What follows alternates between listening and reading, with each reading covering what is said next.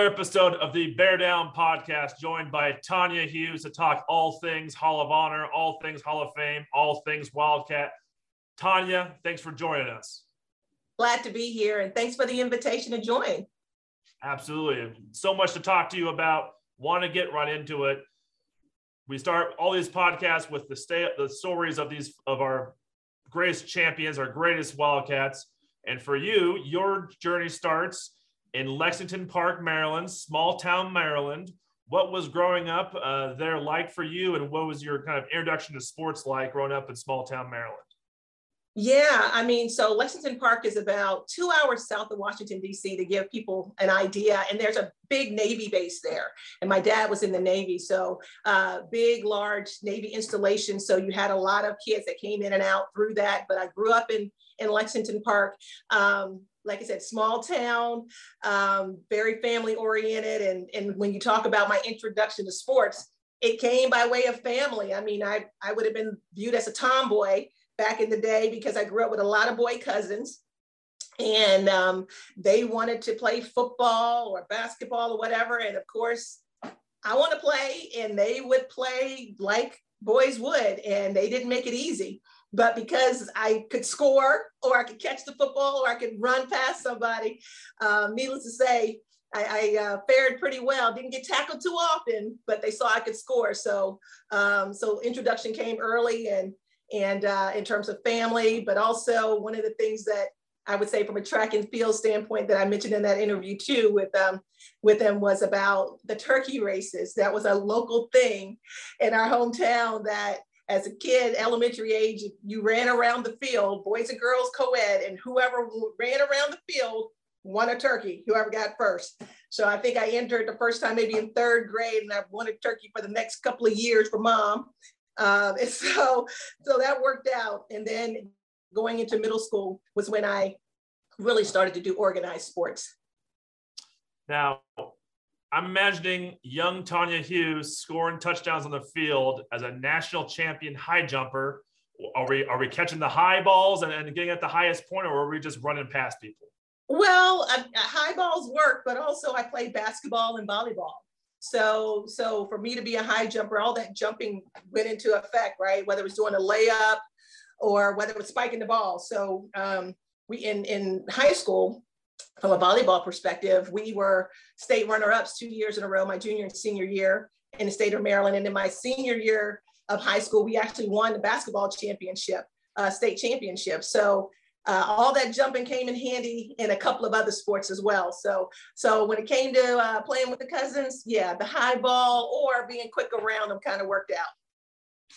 So when you're coming into high school and obviously you're playing a, a ton of different sports, how did the process recruiting wise for you to make the journey from Maryland to Arizona come to be? Um, well, it started really once I made my first US junior team, which was um, my sophomore year. I was 15 years old. And I made that team. I was junior. The person that actually won um, was JC Broughton, who went to Arizona uh, a year ahead of me as a high jumper. And so I was, as a result of that, I was put into a program with the US Olympic Committee. They do a junior development program in which you would go to the Olympic Training Center uh, for a camp of development and you would have a clinician that would be your primary person during that time to help in terms of your development. So my junior and, uh, and senior year, I had Bob Myers. Bob was one of the clinicians who was one of the assistant coaches as well. Bob was a clinician with the US Olympic Committee and the whole training center um, process with the USA Track and Field. So I was introduced to Bob and some other um, college scouts. So I tell people if I had not gone to Arizona, I might have been a Longhorn because Sue Sue Humphrey was also a clinician that I gained, um, you know, some experience with and helped in my development when I was on the junior team. And they both were also coaches. So that whole junior NGB, USA track and field, and being involved um, in that gave me an exposure to great coaches and in turn, you know, I was doing well. Um, I finished high school. I jumped six one, six one and a half out of high school. So, so I had a lot of uh, people that recruited me, but I also made the U.S. junior national teams three years in a row and competed um, as, as a junior on the junior circuit. So you, you make you make the jump to Arizona over Texas and others, thankfully for us.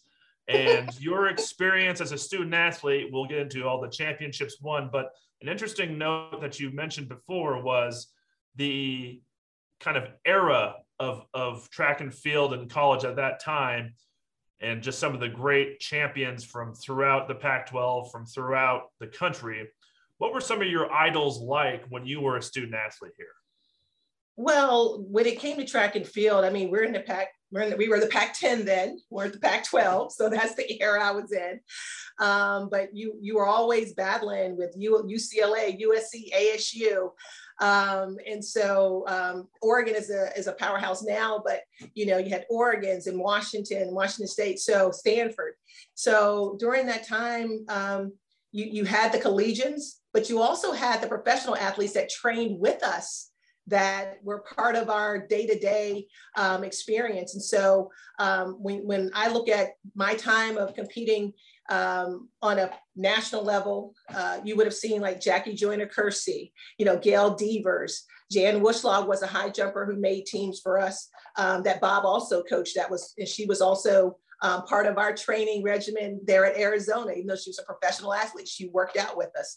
Um, we had so many other great people. I mean, of course, people are going to talk about Carl Lewis or the thing that I remember probably the most, you know, when I think about my Olympic experience that everybody talks about too, is that was the first year of the dream team. So even though we were, you know, experiencing having this great experience, there was a bigger elephant that in the room that was kind of happening during that time too um, that people remember most and it is what it is right i think um, as we were looking at some of the national championships we talked about how coverage of men and women sports you know and how those things have changed over the years you know we were in an era like i said where um, there was a lot to be had, but we were a lot of things were overshadowed by the fact that it was the dream team.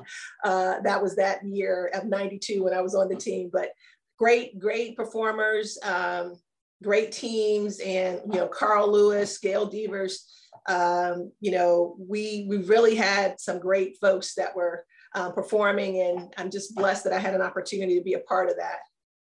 And part of your experience that really impacted your life as a student athlete as well, Tanya, was serving on the Student Athlete Advisory Committee, SAC, and it sort of maybe sparking a passion for you talk to us a little bit about what that did for you as uh, off the track and, and how it kind of maybe catapulted you forward in some things later on in life. Well, one of the interesting things during that time, and to now see that students can be paid for their name, image, and likeness. We, during that time, I, I, was at Arizona 90 to 94. And so being on the Student Athlete Advisory Committee was all about the student athlete welfare. How could we improve student athlete welfare. And one of the things was, you know, it was under debate then was student athletes getting paid or student athletes getting additional monies. Um, and so being able to serve on that student athlete advisory committee, I also was able to then not just represent Arizona, but I was nominated and actually became the chair of the National Student Athlete Advisory Committee through the NCAA. And during that time, we had Ced Dempsey and Rocky LaRose. So Rocky and Ced were very much um, they very much encouraged, they very much supported. And me being on the National Student Athlete Advisory Committee, we had we were a committee from around the country. We actually got to speak on legislation at the NCAA. We actually got to speak on the floor. We could not vote, but we could speak, we could join committees and give a perspective once again on improving student athlete welfare. But even back then, we were talking about how could we pay student athletes um, or give them something. And I'll give you a personal situation in which my mother was a single mom and um, I didn't get a lot of help, but she made, they said, too much money for me to qualify to get a Pell Grant, even though she gave me no financial assistance.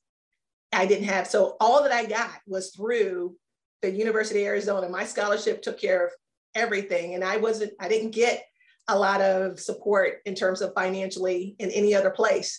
And so I, but I was being um, competitive. I was winning, but I couldn't get paid. So some of my best years of college in, in terms of competition, in terms of performance came during my college years. And I ran on the Nike circuit as part of the Nike club. but because I was an NCAA student athlete, I could not get paid a, a performance fee. I could not get, you know, paid to go.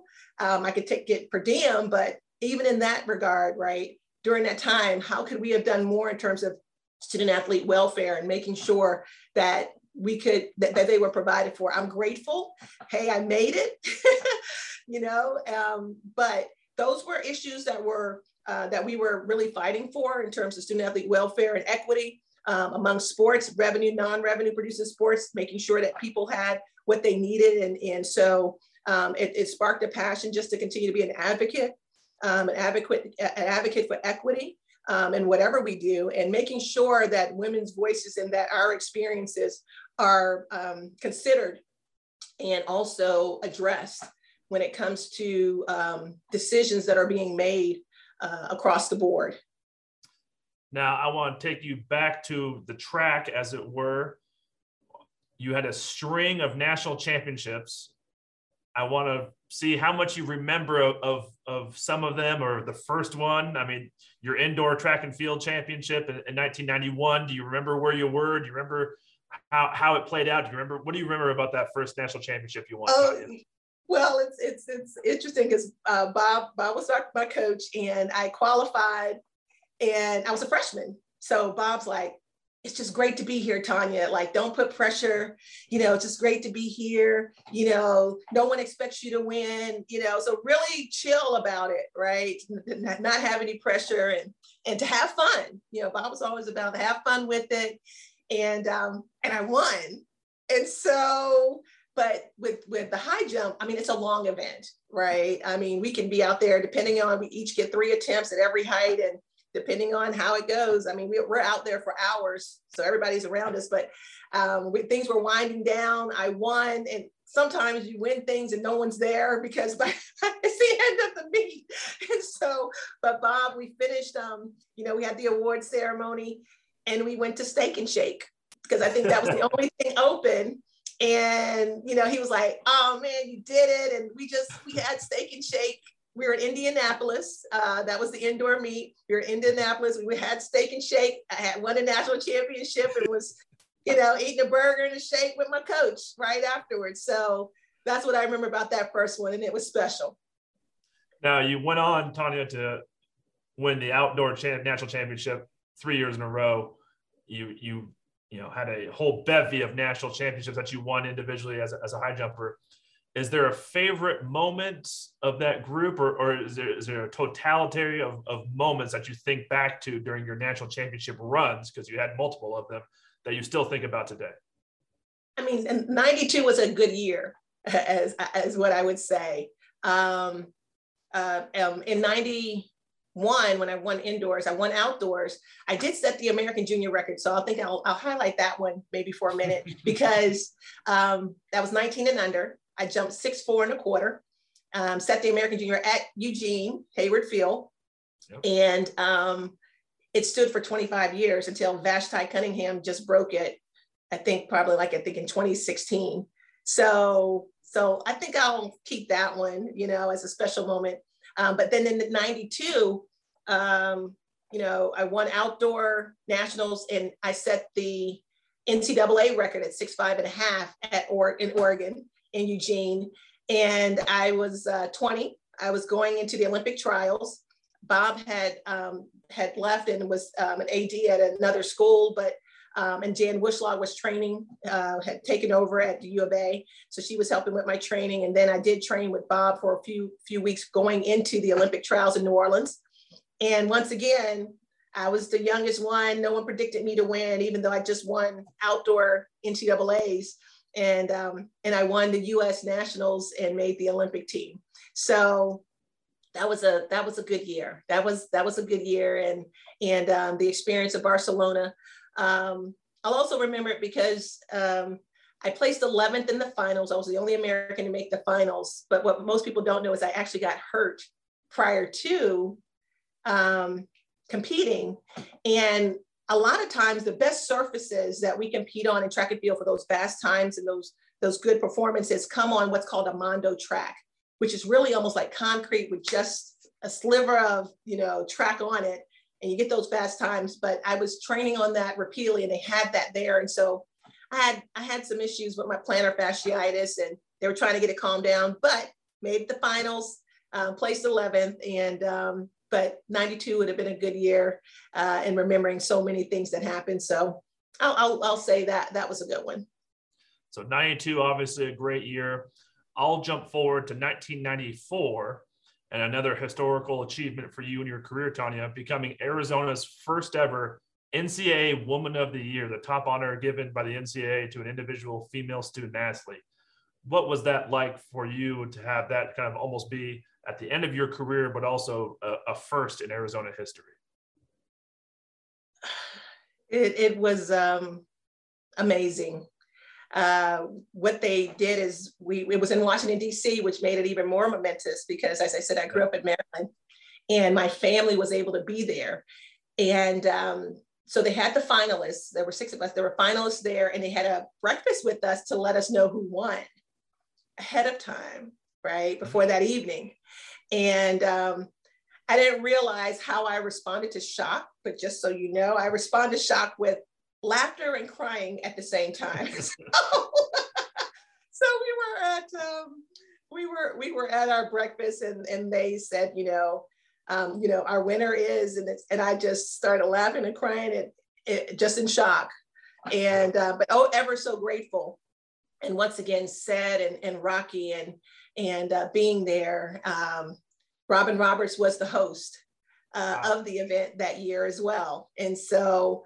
um, to be honored amongst the great women that were also nominated and finalists and, and to have won that um, was just truly a blessing. Very grateful um, that I was selected and, and it just speaks to how at the University of Arizona, we holistically address the student athlete because for me to be the first and for us to have three more after that, and we're the only school that has had as many, right, speaks to how we truly look to give opportunity uh, for folks to thrive, not just as student athletes, but as people and having an impact in the community. So um, it was an amazing experience. Of course, one I'll never forget, honored that to be the first and so glad that I'm not the last. Yes, absolutely. Now that was uh, the NCAA Women Year came in 94 and that was sort of uh, obviously you mentioned you know you started your first championship in 91 when you wrapped up college and you graduated from the University of Arizona and you had this storied career of success on, on, off, you know, in sport, in the classroom, in the community, where did you think life was going to take you for life after competition when you left the University of Arizona? Well, I knew that I wanted to train for 96 because I was going to be in Atlanta. So um, you know, one of the things that I did um, go through a process, I did not get a Rhodes Scholarship, but I went through the process and was one of, I made it through the first round. And as part of that process, you do an application around what you would study if you went to Oxford. And with my background and competing all over the world, international relations was of interest to me. So when I didn't, um, when I didn't get the Rhodes Scholarship, um, I remember asking one of my business professors, I'm like, well, where's the best international business school? you know um, i knew that i wanted to pursue to continue to pursue my education initially i thought about law school but that would be a bit much trying to train i had two years before 96 so i asked my my uh, marketing professor and she said well thunderbirds right up in glendale. I said california? She said no arizona. I'm a maryland chick so i'm thinking california not arizona. So um, so I, I applied and I got into Thunderbird um, International Business School. I felt that whatever I was going to do, at one point, you know, my goal was to um, possibly work for the IAAF to continue in sports in some way. Um, with the IAAF or in some some manner be involved in sports. Also thought about you know college collegiate athletics as well. Um, and as I went through that process of going to business school, I was like I, I was loving it, and um, I actually interviewed and my job out of out of Big B school was with IBM. One of the things I've always wanted to do is be with the best. And my one of my uh, thoughts there was if I could succeed as it relates to one of the best companies in the world, IBM, that I could take those skills and competencies and move those even into administration back into sports. So I always felt that I would still keep some type of thread, you know, connected to sports in some way. Um, and so, um, so went on and worked for IBM technology, loved it, continue to love it. I've been in uh, financial technology, or today they call it fintech. I've worked with banks and uh, banks and, and payment systems um, around the globe. I've been working with those types of firms um, since I left business school. I continue to compete. I, made, I was fifth at the uh, Olympic trials. I retired in 97. Um, I got married in 96 and went on to have, have a little girl who's not so little anymore um, in 98. So she's 23 now. but you know, I, I, knew I wanted to to be successful. I wanted to work for the best. I wanted to always striving, right, to be world class. Where, wherever I was, there's the passion and the drive to be the best. So if that's working with the best companies, helping clients succeed, be the best, innovation, all of those things uh, come into play regardless of the context. So definitely transferred from the competitive life of track and field to the competition of the corporate world. And your legacy, as it were, Tanya, continues to to come full circle just this last March, inducted into the Pac 12 Hall of Honor, the Pac 12 conference's highest honor an individual student athlete can get. What was that experience like for you? First, hearing you're going to be inducted, going to Las Vegas with, with a very decorated class, and, and, and being honored during the Pac 12 tournament? Well, I, when I got the call from Erica, and uh, it was the end of December, I think I teared up. I got very emotional. And she said, you know, she told me about the, the Pac 12 Hall of Honor and that the university had selected me to be our representative to be inducted. So, um, felt very humbled and blessed and honored. And like I said, when I'm in shock, kind of got teary eyed a little bit about the fact that I would be inducted. And so, um, and, and I've had some uh, some other things happening in the background. So for this news to come on the heels of some things that I've been going through and some challenges, just was a, just a reminder. And I'm just so grateful to God. Like, wow, thank you. Right, just very grateful. And uh, so we went and and it was a great time. Our our cohort. Uh, uh, we we are we were a lively bunch uh, to say the least, and it was so great to reconnect with my dear sister friend Jackie because uh, she got inducted for UCLA. Jackie Joyner Kersee, and it was so funny because we we we did some um, an interview with the Pac-12 Network, and um, she came out and she's like, T, how you doing?" It was like we just picked up from you know we haven't seen each other. We probably haven't seen each other in about um, probably about six or seven years. We haven't wow. seen each other. So it was like sisters coming home to each other. Oh, how are you? So it was great. And, and we got to spend time together, but meeting everyone else, whether it was um, uh, Leisha or whatever, was Tom Chambers, he was a hoot. Um, yeah. Drew, you know, and what's been really cool too is we're, we're on an email thread that, you know, Drew and his family went to the Olympic Training Center.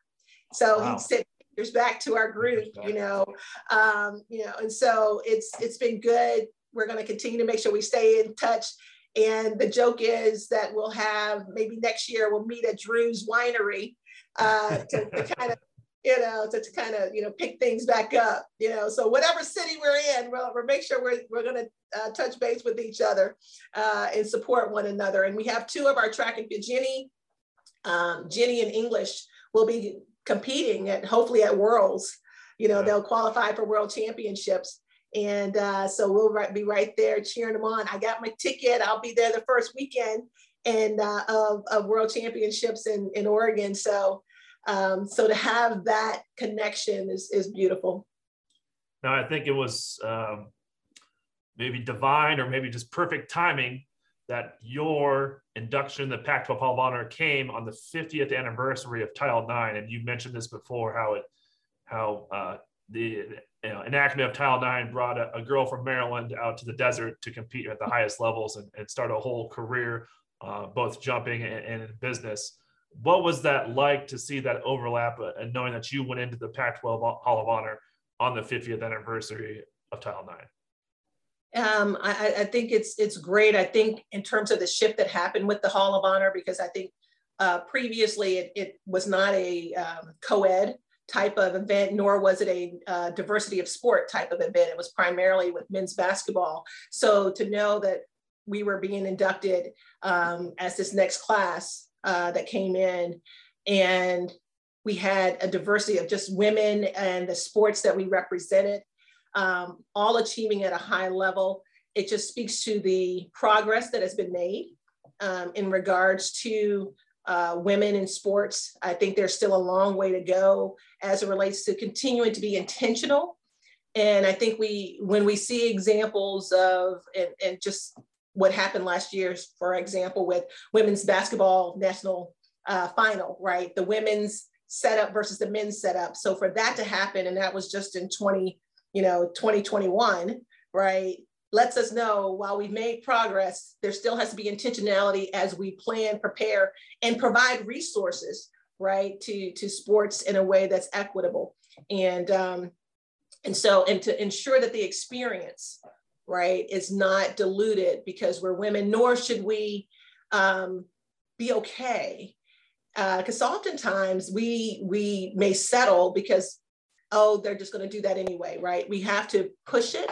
And sometimes that that becomes hard continuing to be a voice to say hey have we considered hey have we considered hey this isn't fair. We always need to have that lens um, that's that's tuned into the things that we do to ensure that we're providing a once again you know inclusive and equitable type of environment uh, for both men and women's sports now i'm going to put you on the spot a little bit on this one tanya but you are a figure in the rich women's sports history here at Arizona. And you mentioned trailblazers that have also been here, Rocky LaRose, uh, the three other folks that won NCAA Women the year after you. When you look back now, present day, here we are in April of 2022. How do you see your impact, or, or how do you feel about being a part of what has been a rich, storied legacy of women's sports at the highest level at Arizona? I mean, I mean, you have Mary Roby and others, right? That that paved the way. Um, I'm a thread in this fabric, is what I will say, right? Each of us is a thread, and it makes it stronger, makes it rich. Um, it makes it um, it makes it lasting, right? As we're woven together, and so to be a part of that fabric of how we have um, built um, a culture for, for women in sports. Um, and we celebrate that. I think is awesome. I, I, find that anytime I get a call and they're like, hey, Tanya, we're going to do something, I'm there. You know, I know they're trying to plan something uh, in June around, you know, this 50th anniversary. And, and to see how we come and we continue to celebrate each other right? Because we're still winning. When i when i turn on and i'm seeing Adia and the women's basketball team man i'm hollering. But we're celebrating that. And the fact that we continue to make sure it's visible and we must do that. We need to make sure it's visible. We need to bring resources to it and we need to continue to wave the flags strike up the band every time we can to continue to keep it in front of people of the great things we're doing not just in, in, in women's athletics but in athletics period. Our women are some bad babes at the university of arizona. We we are winning championships. We are we are continuing to excel and perform at high levels, and we're finally, uh, I think, consistently seeing coverage of that as well from a media perspective, so that it stays out front digitally in this era that we're living in. So I'm blessed to be a part of the fabric, one of those cords, and anything that I can do to continue to to highlight, reinforce, and, and shed light on how uh, we've created a culture to truly excel. And I think other schools and other, not just schools, but other um, other businesses can learn from the intentionality that that we see and how we approach um, making sure that we are um, having an equitable experience for both men, men and women at the U of A. Amen to that, Tanya. No better way to end this podcast than that tremendous statement you had about some bad babes here on the 50th uh, anniversary of Title 9. So I want to thank you again, Tanya, for joining us here on the Bear Down podcast. Thanks again for your time. You're welcome.